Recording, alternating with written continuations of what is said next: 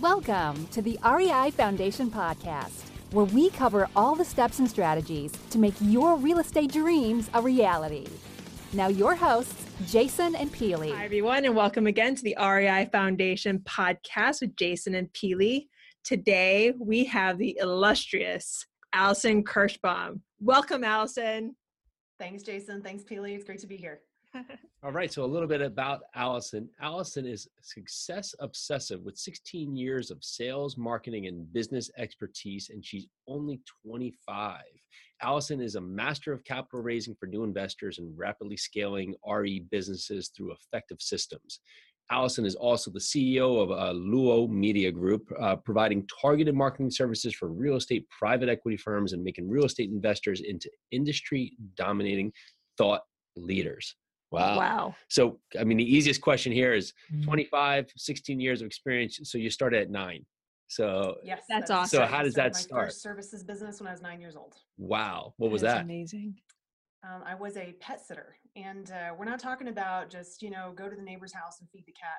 I grew up in the country. So when you live in the country, nobody has just one cat or one dog or, you know, feed the fish or the bird or whatever. We're talking four or five cats, six dogs, two horses, and a guinea pig, and none of them can none of them can be with each other because they'll all eat each other.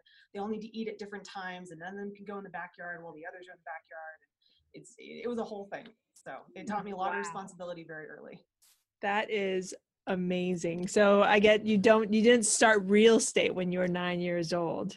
ten. You know, ten. I wanted to. You, I was a strange kid. Like my poor mother, I was a really strange, hard to handle type A kid.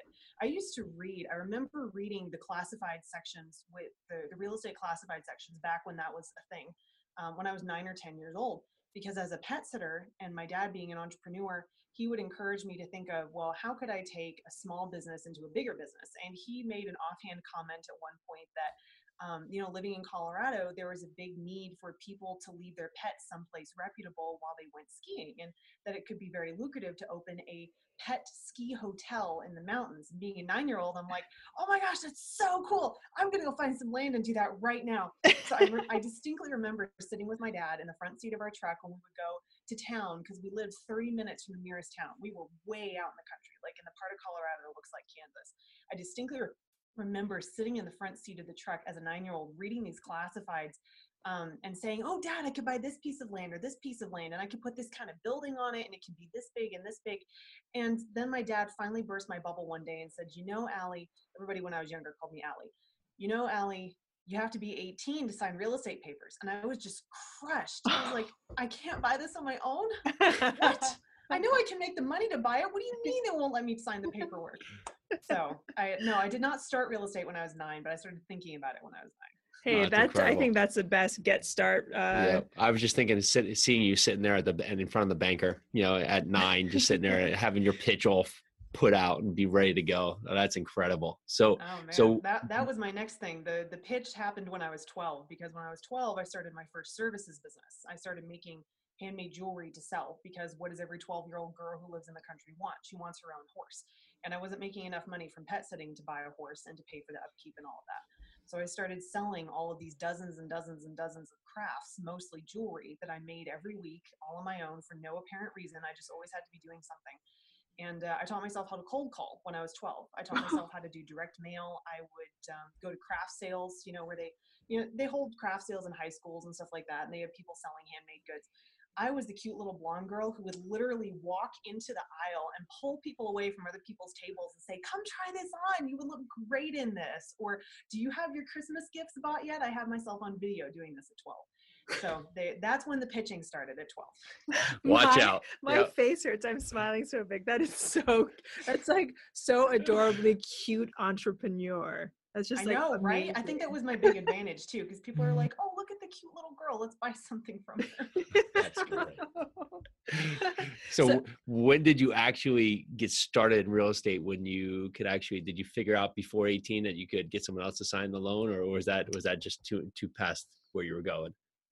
Well, uh, when I was eighteen, I got a real job at my, my mom's recommendation.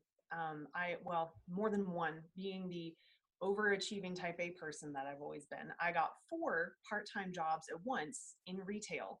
at Christmas, my very first job, my very first season. So I ended up working over sixty hours a week, every single week, um, mm-hmm. to get started. And I didn't want to give any of them up because I'm like, people are counting on me. I'm their best salesperson, which was always true. I was always the best salesperson uh, at whatever store I worked at. Um, and uh, so I, I did that for about a year. And then one of the jobs that I had part-time at a currency exchange offered me enough money to move over to them full-time. And I ended up working my way up to being a uh, the sales manager for that company over all of the currency exchanges in the state of Texas.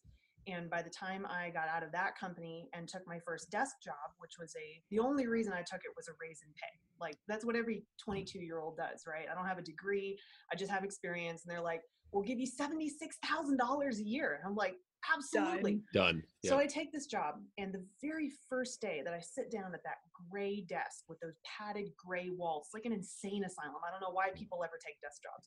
But the first day I sat down at that desk, I said, I can't do this. I cannot do this. I will murder somebody if I have to do this for the next thirty years. So that day I started going over all of the books that, that I collected over the years, business books, Um, mindset books, just looking for some some industry that I could be in, because I wasn't going to be a pet sitter forever. I wasn't going to be a jewelry maker forever, and I knew that those were those were kid businesses. I did them, they're done, they're gone. Um, and I came across in my pile of books Robert Kiyosaki's um, Cash Flow Quadrant, and something about Robert Kiyosaki. I'm like, oh, real estate. Robert does real estate. I could be good at that. Let's do real estate. So uh, about nine months after that, I was twenty-two. I got my first private investor and bought my first rental property. Um, which was a single family. And then about six, six, seven months after that, I bought my first commercial property, also with private money. Nice. Wow. wow. Amazing. Amazing. So when you, that's, man, we can go in so many different directions. I'm just thinking what, what would be prime to go. So let's stick first with having no experience in real estate, but getting a private investor. Uh, what was it that allowed you to, to, of course, who was that investor, or how'd you meet him? Was it a personal friend, or was it someone that you actually brought a pitch to because you had found the property, or did you have him being investing in your project, or her investing in your project before you even had the project? That that's a very good question. I actually do a free white paper on this, which I've turned into a speech I give away at my website, uh, called Fund the Cause: How to Get Your First Stakeholder, Investor, or Mentor for Your Project, even if you're brand new, because this is what I had to learn when I was getting my first investor. Um, so to answer your question, Jason, he he was actually somebody that my realtor for the commercial property referred to me. She apparently uh, just talked me up so much to this guy. She was like, she's so smart. She's got a great plan. She's buying all this property, even though it was my first property at the time. Um, and she was like, you should really invest with her. The property ended up being very close to his hometown. He was familiar with the area. Um, and based on just that personal recommendation and my business plan and my experience with the single family market in Denver, which I was able to parlay into uh, ha- being able to have at least some kind of successful real estate experience that I could translate into the commercial market. Through those things, I was able to get over a one hundred thousand dollars investment from him for that first property. Nice. Amazing. That's awesome. Good. Incredible. Well, how has your business transformed to today? Uh, it, it has exploded. That, that's the only way I can say it. So I have several different business ventures right now. I run private equity firms for self-storage specifically, in which I'm a principal and uh, the C- CEO slash C M O. I'm so responsible for bringing in investors and deals and being the investor liaison after those investors are brought into the fold, so to speak. I also do, as you can see from my bio, um, I've taken the proprietary processes that we've created on our side to market for those investors using five oh six C Regulation D private equity funds into a market, a very underserved market for providing marketing to private equity funds in real estate, especially very small private equity funds that maybe this is their first time, they're, they're not sure how to market, they don't really know what to do. Um, that's, some, that's an area that I really have a heart for, and it's something I'm very good at, which is the perfect niche to fill. Um, And then I also do private uh, personal branding for thought leaders in the real estate space to help serve niches of the real estate market that are currently underserved, such as uh, I have a client who is a brilliant guy in the medical space, but he also does real estate, and his niche is to teach medical professionals how to buy real estate. So I'm able to serve a lot of different markets, just spinning off from my original experience with self-storage. Amazing. Wow. And to like give our listeners, I mean, I, She really, st- Allison started real estate between the ages of, you know, eighteen, you probably started thinking about it, but really started twenty-two. And how old are you? How old are you now, Allison? I'm twenty-five. So she experienced this boom within the years of twenty-two to twenty-five. Everything you've done is amazing. So give us a little bit more insight on the steps that it took to get you there. You said you read Robert Kiyosaki's book. What other, because we're really big on mentorship, do you have other mentors that you, you've gone to, and what, what's your, I guess, what's your take on mentorship? Because it sounds like you do a little bit of it yourself. Um, I do, yes. I do do some coaching and some mentorship on very specific areas of real estate. I'm very young. Uh, I don't call myself a life coach. Uh, I, I'm not qualified to do that, but I'm qualified to teach on specific areas of real estate, such as scaling your business or how to do self-storage and that kind of thing. Um, to answer your last question first, in terms of mentorship, I, I feel like if more people, especially people my age, took on mentors, we wouldn't have nearly this epidemic of failed small businesses or failed real estate businesses, buying the wrong property, losing money, what have you. Um, mentorship has been a huge key in my life. However, I haven't had a specific real estate targeted mentor, never have. This year I took on, uh, or last year, about six months ago, I took on uh, my first overall mentor, Trevor McGregor, um, my first paid overall mentor, I guess you could say. He's a results coach who was trained by Tony Robbins. Um, as a master platinum coach, and he's been amazing. He, as, as I tell people, he sees my potential even more clearly than I do, which is a big thing because I see my potential pretty clearly. Mm-hmm. Um, but in terms of real estate, all of my mentors have been what I like to call digital mentors. Uh, they're people that I know from their C Ds or their books. I, I keep a log. I read between seventy-five and one hundred books a year. I listen to at least twenty-five audiobooks, and most of them twice over because I'm not a very good auditory learner. I have to read it. Uh, But in general, the way that I learned real estate was to take massive action and to network. And I know everybody says that. I know everybody says you need to network, but it's completely true. There's there's so many people that are willing to be your allies, even as a new person, just from the strength of your conviction, the strength of your business plan, and the strength of the other connections you can make. The only reason that I was able to get traction so quickly with several of the real estate purchases that I've made in self-storage is because I had an ally, Pamela Alton, who's my operations manager, who's extremely well known in the self-storage industry. And I didn't do anything special to find her, but having her uh, in my corner, operating with me, um, bringing her connections, working with me was a huge step forward. And I found her with a cold call. I called her uh, to do a service for one of our properties. And she came to me about four months later and said, I like your plan. I like where you're going. I like that you're taking massive action. You're putting knowledge and thought and effort into this. I want to go where you're going. So that those would be my two big, my three big keys: massive action, read as much as you possibly can, and network as much as you possibly can. I love what you just said. Having an investor tell you, I want to go where you're going. Mm-hmm. And it sounds like you have the plan, you do the networking, and you take the massive action. And it's one thing for us all to say it. And like you said, everybody says it, mm-hmm. but it's one thing to actually put it into practice. And it sounds like you've done just that, just to get yourself to where you are today. That's mind-blowing. It's amazing. And networking, let's talk a little bit about networking. How everybody talks about networking, and maybe people think going out there, going to a meetup, you know, handing out a couple business cards. How do you get the most out of networking? Um, I would say that that is part of the solution. Part of the solution is to go out and meet people in person, because as much as our world is digital right now, and as much as I do online, and as much as you can reach so many more people in a smaller amount of time online, there's always going to have to be that personal level of connection. So um, I've I've tried every networking group in the Denver area. There's probably dozens of them, and I've narrowed it down to three or four that are really valuable for me, um, that I know I get good connections out of, that I I meet um, I meet people that have gone where I want to go, or that are going where I want to go. So going out and handing out business cards is an effective technique if you know what you want out of that meeting. If you go to a meetup and just say, hey, I'm just going to see who I meet, you can very easily get stuck in the corner with somebody who's a perpetual student. They've been working on this, quote unquote, working on this for ten years. They've never bought a deal. And you end up wasting your entire night just chit-chatting with somebody. You, some people think that it's, quote unquote, sleazy to have an agenda when you go and talk to somebody. But would you, if you were at a work networking function for your job, would you just walk up to any random person, somebody who was completely outside of your department, and start up a conversation with them? No, you don't, you don't get anything out of that. So you need to target exactly the people that have the knowledge or the capital or the ideas or the connections that you want. Um, and, and make sure to talk to those people, stick close to them, listen to their conversations. Just that proximity is incredibly valuable. Um, and then the other part to that is not just in-person networking, but now we have so many ways to find great connections through social media.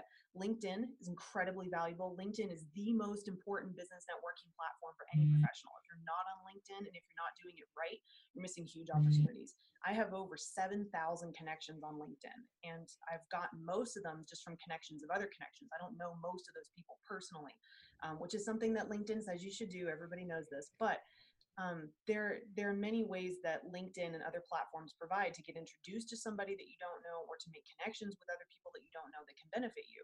Uh, that's actually allowed me to get interviews set up for three podcasts a week for almost the next year, just through contacts I've made on LinkedIn. That is huge. That is huge exposure. There's no way I could do that just with in-person networking. Mm-hmm. So does that kind of answer your question, Jason? No, yep. That makes sense. We actually spoke on LinkedIn. So yep. it works it works in the networking stage right there. So I love it. I love every bit of it. And, and the funny thing is, we weren't connected until recently, but your name yep. kept on popping up on my feed. So when Jason mentioned you, I was like, I recognize, I recognize her face. I recognize her name, because LinkedIn is such I'm, a valuable I'm everywhere. Resource. That's all I can say. I'm just everywhere. That's great. And before we forget, uh, Trevor McGregor most recently had him on in episode one hundred. Uh, check it out if you haven't. Uh, absolutely oh, everything yeah. Allison just said there. Amazing yeah. guy, amazing mission. And why did you? Now we're gonna we're gonna transition out. Why did? Why are we talking self-storage? Why did you find that that was the space for you?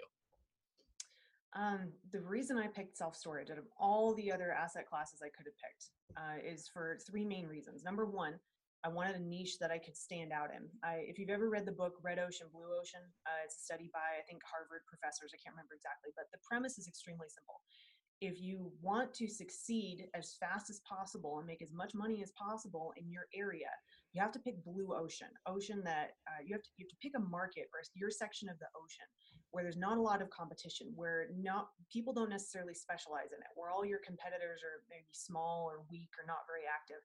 Um, and self-storage, especially in the Denver market, I'm the only person that I've been able to find that is actively syndicating, actively teaching on self-storage, and especially across the country. I know I'm biased, but me personally, I think I'm the only good self-storage teacher out there. There are a couple of others. They sell big courses and training programs and stuff. I've been to all of them. I don't think they're worth what they're selling them for. That's just me personally. I've read every single self-storage book on Amazon. I've met every self-storage expert that claims to be a guru in the country. There, there, there's not a lot of them. Even if, no matter how good they are, there's still not a lot of them. So self-storage is an area that I knew I could stand out in and not have a ton of competition in. Everybody does. It, or it seemed to me at the time when I picked self-storage, it seemed like everybody did multifamily or single family or some combination of it. They're flipping, they're doing the BRRRR strategy, whatever. I didn't want to to be one of those people, because I knew that to go as fast as I wanted to go, I needed to be different. Uh, the second reason I picked self-storage is because it has a multi-tenant model. I knew after studying all of those hundreds of books a year on real estate that I didn't want the single family or flipping approach where if I lose a tenant, I lose all of my income for that month, and I have to do turnaround costs, and I have to look for a new tenant and all this stuff. So that's why um, when I bought my first single family, I actually rented it out by the room. So I had a single family property with a multifamily model. Um, and that's why I also started looking at storage. The third reason I love storage, the multi-tenant model, the, the blue ocean theory.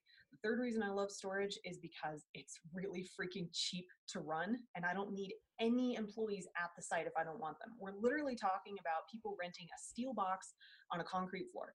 There's, there's almost no churn costs. There's almost nothing you can do to it. There's usually very few insurance requirements.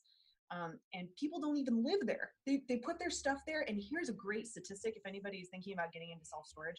The average self-storage customer visits their unit exactly twice. The first time they rent, and then eighteen months later when they move out. That's for a residential customer.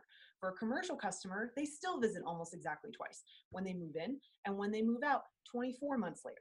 There are obviously exceptions to that, but that's a huge amount of less wear and tear on the property. Wow. So you're, you're anticipating your turnover is every eighteen months, where a typical lease would be twelve months, a lot more. And then you have less that it could actually damage, steel and concrete. I mean, the model's great. What what makes yeah. your platform stand out, or how does, how do you find yourself to, to just excel in this platform compared to some of the other operators you see?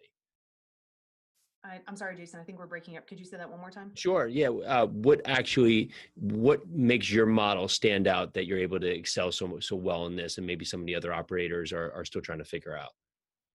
Uh, it's three things. Number one is my magnetic personality. No, I'm kidding.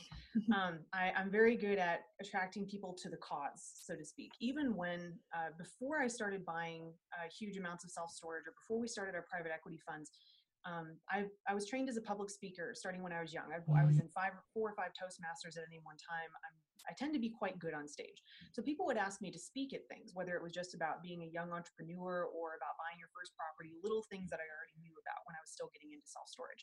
And every time I spoke, from then until now, it happens every single time, at least two to five people would come up to me after the event and say, here's my business card, I want to invest with you. This was before I had any content to sell, any investments to give them. They would just come to me based on the strength of my knowledge and the strength of my presentation and say, you know, this person seems smart. I, they probably can invest my money properly, or they ha- or they know of somebody who can. So that's key number one, is I'm, I'm just very good at marketing in person and attracting people to the cause. Number two uh, is I'm, I'm just a born marketer. I love to market. I love to talk to people. I love to network. So we've been able to create marketing processes, most of them online, which is a weakness for a lot of real estate companies, especially self-storage, uh, to be able to bring in not only investors, but deals in a very steady, consistent way, and then also translate that into getting renters for the facilities themselves. So the second thing is our marketing processes. The third thing is our operations processes. By taking some unusual steps, like cutting out tertiary income streams that most self-storage operators really try and hang on to, we've been able to reduce our operating costs to half of what they are for most self-storage operators. So think about it this way. The average self-storage operator spends about thirty to thirty-five percent of their total income on their operating costs, which is still twenty to fifteen percent lower than the average multifamily owner. But we've been able to reduce that operating cost margin to between fifteen and twenty percent. Wow. Imagine how much you, your profit would increase if you could run your facility at fifteen to twenty percent. Give us some examples of those tertiary costs. I'm sorry? Some examples of those tertiary costs that you're able to cut out. Uh, ter- well, they're actually tertiary income streams, but they create bigger costs than they're worth. So number one would be parking. A lot of facilities in the areas that we buy in offer boat and R V and, and truck parking of various types. That creates a huge amount of confusion, a huge amount of liability, and makes it makes it very necessary to have a manager on site. By getting rid of that income stream of parking, which typically makes a storage facility, and, and this varies wildly, it depends on the number of units, where you are in the country, and all this kind of thing. Um, it tends to make the storage facility owner between seven and nine thousand dollars a year, versus having a manager on site costs you at least twenty-four thousand to thirty-six thousand dollars a year. So we're able to get, by getting rid of parking, we're able to no longer need a manager on site all the time. We also take out things like retail, which again necessitates having a manager. Um, sometimes we won't buy facilities that have climate control because of the necessity of a manager. Sometimes, or I'm sorry, at no time will we buy any kind of property that has any retail, a gas station, a hair salon attached to it. There's a lot of weird stuff that gets attached to. I was going to say hair salon. That's, that, yeah. So uh, by cutting out those things that most people would hang on to with all their might and say, oh my gosh, I'm giving up income if I get rid of this. Uh, we're actually able to create such a streamlined management model that we're able to reduce our costs by half. So basically you keep it simple. Yes. Very, very simple. It's smart though. Just exactly. do the, the one thing the best. Don't worry about all the little ancillary things that you think are paying exactly. off, because know your exactly. model. Because at this point you may be spending more just to get two dollars. You may be spending five dollars. So absolutely incredible. So let us know a little bit about your best deal to date. Best deal to date. Um, mm-hmm. I'd still have to say it's one that I did with my dad, because oh. it's uh, it's a project that we can do together. And it's also a very profitable storage facility, so it works out great. Um, we bought a facility in Branson, Missouri, uh, about three hundred units, three hundred eleven units. Some are climate control, some are regular. We didn't use our typical uh, operations procedure with that facility because it was with my dad. It's a one-off. It's not part of the private equity fund. So with the one-off deals, we have some flexibility. Um, we bought this facility at, I believe it was an eight point seven cap. It's currently, after all of the costs for the security improvements and, and various other improvements that we've made to become more competitive in the market have been factored out, we've been able to raise that to more like a nine point two five or a nine point five cap based on the original purchase price. Um, and the cash on cash returns based on the investment from the first year are close to seventeen percent for our, our yeah. single investor, who's my dad. We also were able to get it in a very creative way. We were able to get a complete seller finance from the owner, with five percent down initially and another five percent down within a year of closing. So we we were able to negotiate my favorite type of deal, which is a creative deal. That's wow. amazing. And The management side, are you self-managing, or is your group managing these properties, or are you using a third-party management? We are using a third party. Um, she's worked on site for the prior owner for a number of years. We just decided that it was um, and was more relevant to keep her on because my dad didn't want to replace her with a kiosk. Um, he and my mom live about twenty minutes from this facility. So they, I wouldn't say that they're exactly self-managing, but they're also not exactly using a third party. They tend to share management duties because my, my dad likes everything to be just the way he wants it. He ends up going to the facility quite often. He, he does a lot of the repair work himself. Um, so I, I think they probably could just manage it third person if it were further away, but since it's close, you, you know, it's like people that try and buy rental properties that are more than two hours away, so they won't be tempted to drive to them. We didn't follow that procedure with this yeah. property, so he ends up managing a lot of it. Did he find it, driving by it, and just said, oh, you got to check this out, this might be a great opportunity, or how did this come upon? Um, this actually... I think we actually got this lead from my realtor who sold us the property in Kansas. Yeah, she sold us this property because the the cities are not necessarily extremely close together, but she has ties to the Missouri Realtor Association and all that kind of thing. Um, and she got this lead for us and sent it over to us, and it just eventually worked out. Wow. Awesome. So what significant impact is your business dealing with right now?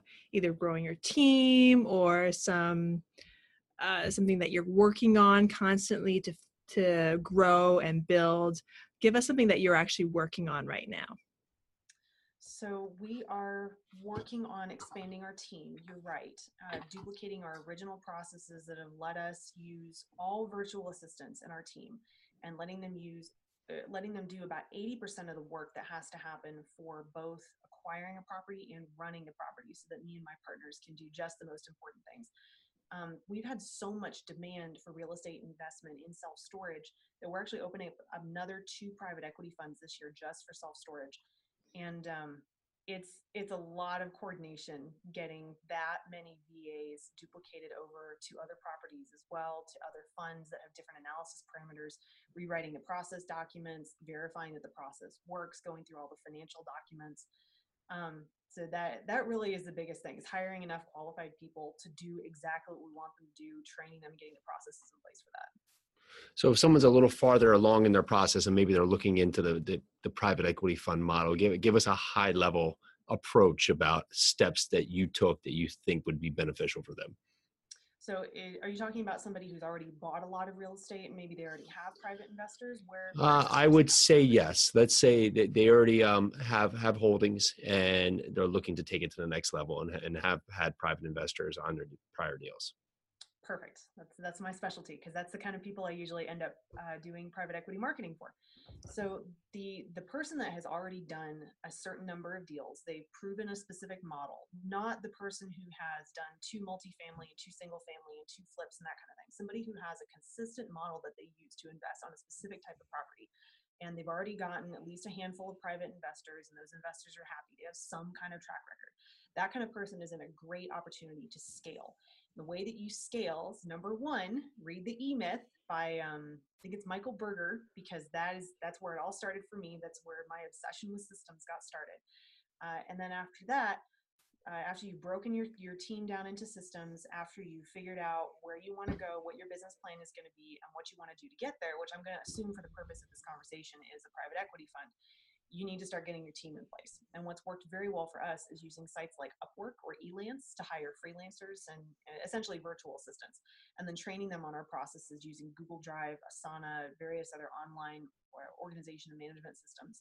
And if you're going to be doing a private equity fund, always, always, always consult a lawyer first. Very, very important. Private equity is an extremely powerful tool. It can help you go much, much further, much, much faster, because it streamlines your equity and acquisition process very well.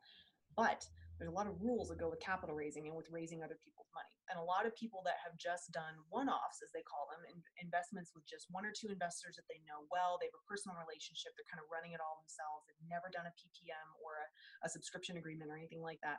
They don't realize how much hot water they can get into if they start doing that on a mass scale without the right documents. Nice. So much information. Great. What's the right step to find the right lawyer? Uh, for me, it was actually, it started with a book, as usual. I went to uh, Amazon and I started looking up cra- books on crowdfunding and private equity. And it just so happened that one of the names on one of those books coincided with one of my, um, from time to time, mentors, I guess you could say. He's a, a real estate investor slash note buyer here in Denver who's also done private equity before. Um, he, she had, he had mentioned this lawyer's name before, and I just happened to see her name again on a book from Amazon. And I said, oh, hey, uh, Kevin recommended this gal. Kevin's a smart guy. I'm going to call her up and see what she can do for us. And then um, that translated into me meeting the folks at Reg D Resources, who were at last year's Best Ever Conference. And both of those entities, that lawyer and, and Reg D Resources, have created funds for us at this point. Amazing. Amazing. What's a, what's a learning experience uh, you've had in your business that, that maybe could help others uh, avoid or, or detour away from? Um, we had an experience recently where we jumped into a highly regulated industry that I went Allison on it. I learned everything I could about it. I spent uh, almost an entire year researching this, this industry. Uh, before we jumped into it, and it just wasn't enough. I still didn't, apparently didn't know everything I needed to know, on top of getting into a really tough property. It was a turnaround. It was in a, a, a bad location, all this kind of thing. And even though we hired the best experts, we spent about triple the money that that um, a smaller operator like us would typically spend on support staff and experts and consultants uh, and operations managers to make sure that it was going correctly. We just couldn't, we couldn't get it right. I couldn't make it work this time.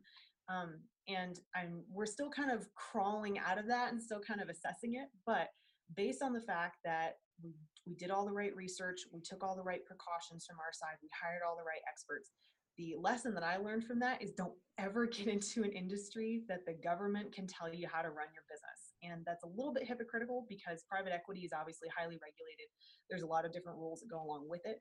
But to me, that's an acceptable risk because of the, the, the leverage it allows me to have versus an industry that's highly regulated, like healthcare or something like that.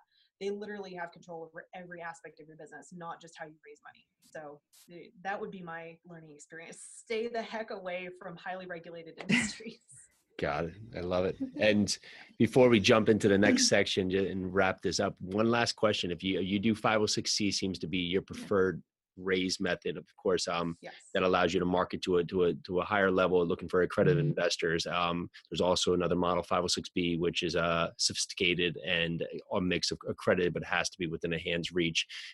If someone's just looking to maybe do their first syndication, would you push them one way or the other? If they maybe had a, a network of friends and family, would you tell them to jump to one direction or the other? Um, I have to preface this by saying that I'm not a lawyer. Like I tell all my clients, I can't tell you one way or the other what would be best for you. But if it were me, um, if if it were me and I had a network of people that were close to me, some accredited, some unaccredited, who wanted to invest with me, uh, and this is the situation I was in when I started my first private equity fund. So I'll just tell you what I did. I picked five oh six C anyway because I knew that the growth that we were going to be able to have was much, much greater. And the, the accredited people that I knew could be in that fund, and then we could raise a larger amount of money. We could go further faster by using a lot more marketing methods than we could use with the five oh six B. And then if the unaccredited investors that I knew still wanted to invest with me, by no means was I going to say, hey, I can't work with you anymore. You've given me all this money before, but I can't work with you. I would just do one-off deals with them because they're obviously people that I already know and trust and I've done business with before and that kind of thing. Um, I have a... I don't know if you call it a standard, but I have a preference not to work with a large number of unaccredited investors in general, especially because it it puts such a crimp in our marketing methods. But um, unaccredited investors present a much larger risk both to the syndicator and to the, the investor themselves, because in general, unaccredited investors, Jason's nodding his head, I know you know this, unaccredited investors um, don't typically don't have the level of experience that accredited investors do. That's not everybody. Some accredited investors just have a, maybe they're high paid accountants or something. I don't know. They don't know anything about real estate, but they're still accredited as, as the S E C views that. Um, unaccredited investors don't tend to have the, the cushion to fall back on if something goes wrong with an investment, and they tend to need their money back more urgently and sooner than uh, accredited investors do. Maybe there's Uh, a health crisis in the family, or they, their college fund isn't working out the way they thought it would for their child. They need the money back quickly. And it's much more impactful to them if for some reason I can't get it back to them as quickly as they want, because our investor documents do state that we have to be able to put in equivalent money to avoid destabilizing the fund if we have to pull out an investor's capital. So if I can't just call up somebody and say, hey, I, I need your, I need one hundred thousand dollars to replace unaccredited investors' money so I can give it back to them, um, it, it creates more turmoil for both of us. So I really prefer, both for the marketing and for the risk, uh, to do five oh six C no matter what stage you're in. Thank you. Thank you for that. Wow. Yeah. Everything that you've given us today has just been mind-blowing and amazing. Especially, again, Allison is has only been doing this for about three years, and she is a wealth of information. So if you're listening to this, and we'll get to this question, please contact Allison and see if she can do anything to help you. But, but think before, bigger and uh, yeah. take massive action. It's two things we've heard continually here today, and uh, that's it. There's no reason that if you're fifty, fifty-five, I mean, three years could put you in a better position. So don't think just, oh, young, like this is, can be done very quickly with the right purpose in mind. And exactly. just, but you have to educate yourself and surround yourself with great people. So Allison, let's dig a little deeper. If you had to battle a Tyrannosaurus Rex, what weapon would you use? um, Was this on the question list? Did I miss this completely? It actually is. Yeah. That's a different. Oh God, there's a version. I'm not as well prepared as I like to be. Um, we like to throw things in there. Tyrannosaurus Rex. Uh, Could be literal, literal or figurative. So either which way. R P G. I totally use an R P G. Okay. Done. Done. He's gonna open his mouth and just slot it right in there. I love it. I love it. Give it to him. Yeah. Awesome. Yeah. I love it. That's, that's good. Sometimes we get people that want to outthink them, and I say, well, that's a viable option too, but I'd rather have the R P G. So, so. Big gun. Good. So let's get a little deeper. Seriously now. What okay. is your big why? My big why? Yes, your big why. Okay. My big why is that I want to be the world's youngest self-made female billionaire. And I want to create such a legacy of wealth, such a legacy of success, that one hundred years from now, one hundred fifty years, when my grandkids and great-grandkids are flying around in their driverless cars, they can look back and say, you know, Grandma, great-grandma Allison, she started all this. She made it all possible. The family foundations, the, the wing at the new cyber hospital, with the, the opportunities we've been able to have, the changes we've been able to make in the world. She started that. She allowed that. I want to build the kind of wealth, the kind of legacy that no car crash, no cancer, no government, no downturn, no stupid mistake by my by my um, children or their children can take away. My smile is like, it's like hurting. Yeah. That's like one of the best whys I've ever heard. That's fantastic, Allison. Specific, clear, and massive. I love yes. it. It's like one of those one of those whys you can really get behind, get excited about. I'm excited about it. If you're a new exactly. real estate investor. That's why investor. I'm good at attracting people to the cause. I love it. Oh, yeah. I feel it. We're loving it. Jason, we're getting to self-storage. Yeah. Focus. Give simple focus. focus. Yes. The, uh, yes. What would be a step you would give a new real estate mm-hmm. investor that wanted to take an actionable step today? A real estate investor who wants to take an actionable step today. Yeah, brand new to real estate, just uh, just trying to figure out, you know, how to take action. What would be something that you would think would be a good start? The that's actually a very good question. I'm launching a podcast of my own coming up in the next Love couple it. of weeks, in which the first series deals with that exact question. If you're brand new, how do you even pick how to move forward? How do you pick your niche? All of that good stuff. So here, here's the simple truth about real estate. There is way more information out there about real estate than any one person could ever possibly need.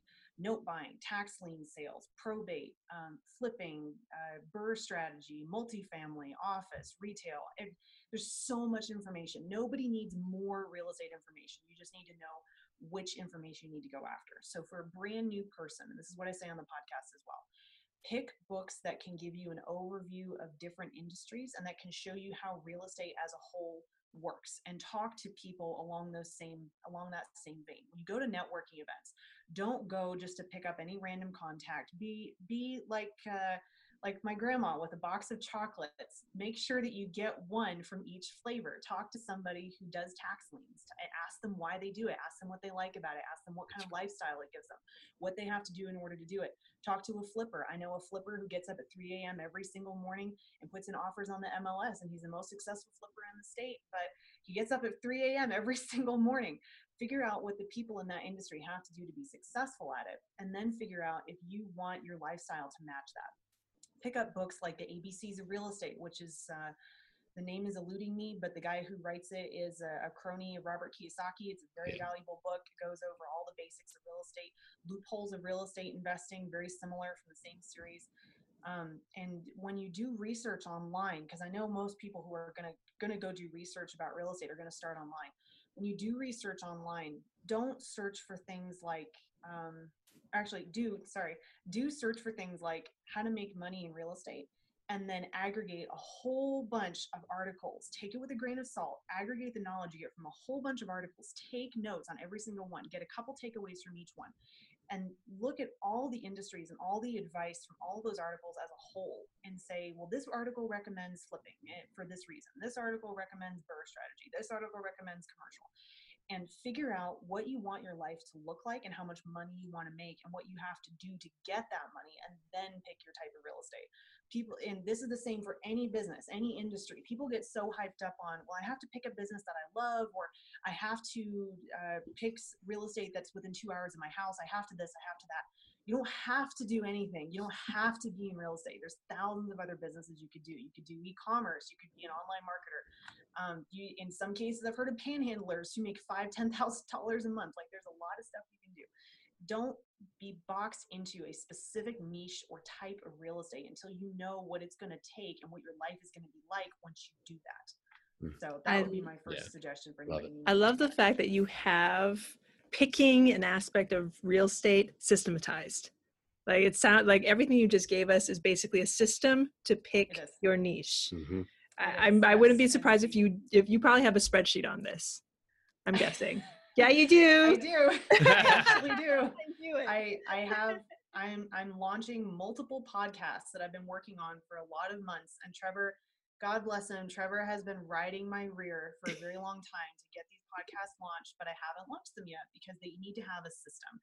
These are the types of podcasts that I wanted to have when I started in self-storage, for example. I wanted basically an audio version of the books I read on self-storage. I wanted somebody to get on and say, this is series one, episode A, and we're going to talk about why self-storage is a great investment. Or this is series two, episode B, and we're going to talk about how to analyze a less than fifty thousand square foot self-storage property in a secondary market, and make it really short and really targeted. ten, fifteen minutes.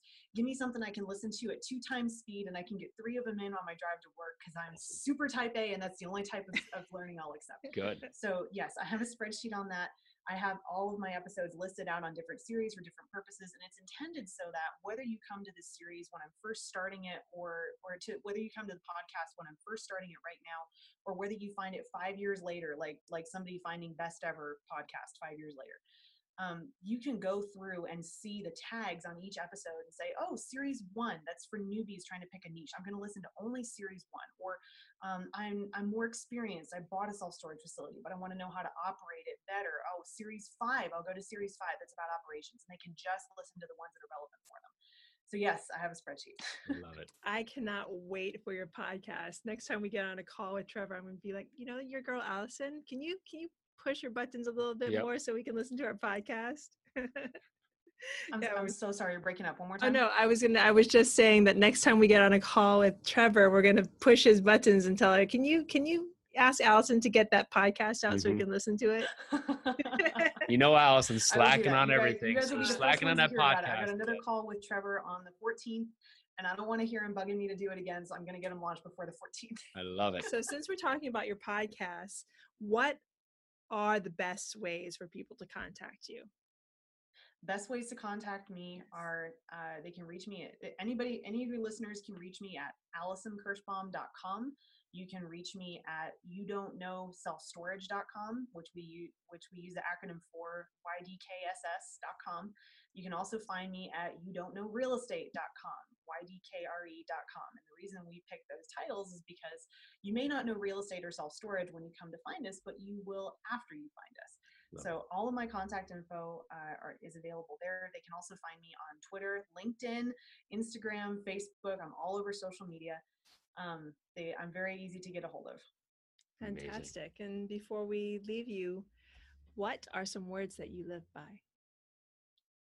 I'm so sorry, one more time. What are some words that you live by? Words to live by. Yes. Be courageous. Don't ever be lazy. Don't ever pass up an opportunity. If there are any sins in the Bible, according to Allison, it's doing something because you're afraid. It's cowardice. Fear should never stop you. Uh, not doing something because you're being lazy. If you know you got to do it and you just don't feel like it, that's not a good excuse. And passing up opportunities. I don't believe in regret, but I do believe in avoiding things that I know I'll regret even more than that. So if I know I if I know there's an opportunity coming to me, I have to be ready for it. Or the the and this is something I'm working on with Trevor, because this isn't a healthy response. But if I don't take an opportunity I know I should have taken, the guilt is just horrible. I can't take that. So I, I those are my big three: be courageous, be hardworking, don't ever be lazy, and don't ever pass up an opportunity you know you should take. Love, Love it. it. Absolutely incredible. Amazing episode, action-packed, a lot of high-level stuff here, and also a ton of information for you if you're just trying to get your mindset on, on how to take massive action. Allison, thank you so much. Yes, thank you thank so you. much for this coming on great. our show. Thank you guys for having me. Of course. Well, this is the R E I Foundation podcast with Jason and Peely. Again, so much thanks to Allison Kirschbaum, and so grateful to you for listening. Thank you so much. Have a good day. Thanks for tuning into the R E I Foundation podcast. Check back next time for more awesome tips and strategies to launch your new you in real estate.